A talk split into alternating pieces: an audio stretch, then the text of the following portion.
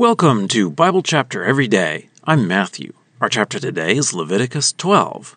Let's ask God to bless our time today.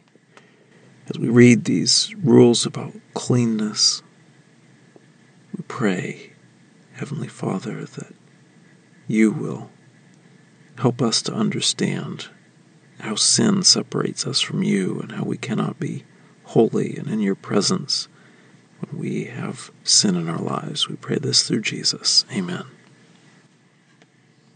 Leviticus 12.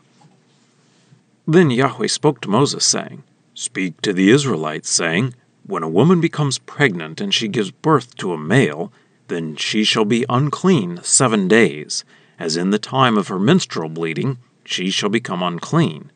And on the eighth day his foreskin's flesh shall be circumcised and for thirty three days she shall stay in the blood of her cleansing. She must not touch any holy object, and she may not come to the sanctuary until the fulfilling of the days of her cleansing. But if she gives birth to a female, then she shall be unclean for two weeks, as in her menstruation, and for sixty six days she shall stay through the blood of her cleansing. And at the fulfilling of the days of her cleansing, whether for a son or for a daughter, she must bring to the priest at the tent of assembly's entrance a yearling male lamb as a burnt offering, and a young dove or a turtle dove as a sin offering.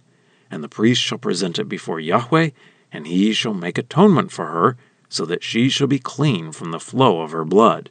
This is the regulation of childbearing, for the male or for the female. And if she cannot afford a sheep, then she shall take two turtle doves or two young doves, one as a burnt offering and one as a sin offering, and the priest shall make atonement for her, so that she shall be clean. Well, that's the reading. Let's dig in. In chapter 11, we started learning about clean versus unclean, and that continues in this chapter with a discussion of childbirth. When a woman gave birth to a boy, she would be unclean for a total of 40 days, seven days until the boy was circumcised, and then 33 more days. For a girl, she would be unclean for a total of 80 days. Then, after the days were completed, she must bring a sacrifice to God first a burnt offering, and second a sin offering. The reason given is to make her clean from the flow of blood. Then, an alternate offering is listed if she is too poor for the regular burnt offering of a sheep. She can offer birds instead. And again, the reason given is to make her clean. And now for a deeper dive. This is interesting and brings up a lot of questions, and I'm afraid I won't have many answers for you. Why is the period of uncleanness double for a girl than a boy? Why do the unclean rules start with childbirth? As we continue through the clean unclean rules, we will find that just about any bodily fluid is considered unclean. And there is a transmission of uncleanness so that the person must be very careful about dealing with it. It does seem that things connected with childbirth are unclean. These things were to teach about sin. But we should not confuse these things with actual sin. These were a picture. Childbirth is not sinful, just like rabbits and owls are not sinful. But God is using these things to teach a lesson about sin and what it does to us.